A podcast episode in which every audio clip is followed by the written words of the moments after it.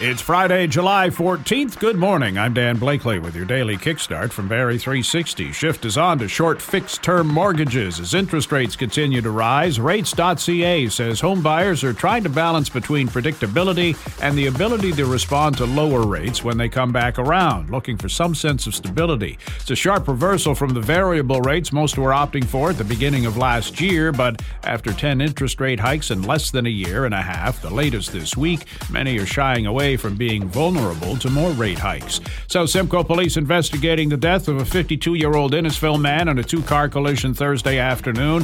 Happened around two thirty on Side Road twenty north of Shore Acres Drive. The other driver taken to hospital for treatment. one hundred twenty-five homes damaged in the tornado that touched down yesterday in a suburb of Ottawa. It struck just after noon. There were no deaths or serious injuries. Canadian Cancer Society and Health Canada are reviewing the World Health Organization's classification of aspartame as a possible carcinogen.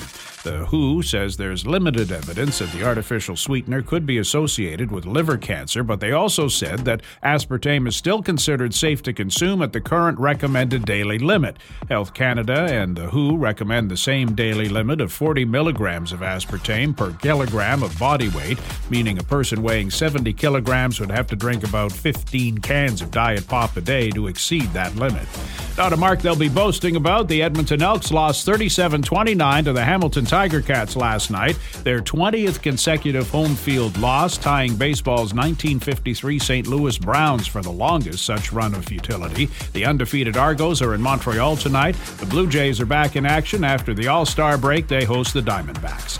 Sunshine early on, then a mix of sun and clouds and the chance of showers and thunder this afternoon. High of twenty-six, U V index eight or very high. That's your kickstart for July twelfth. We're back again tomorrow. Until then, remember, if you can't be kind, maybe just try being quiet.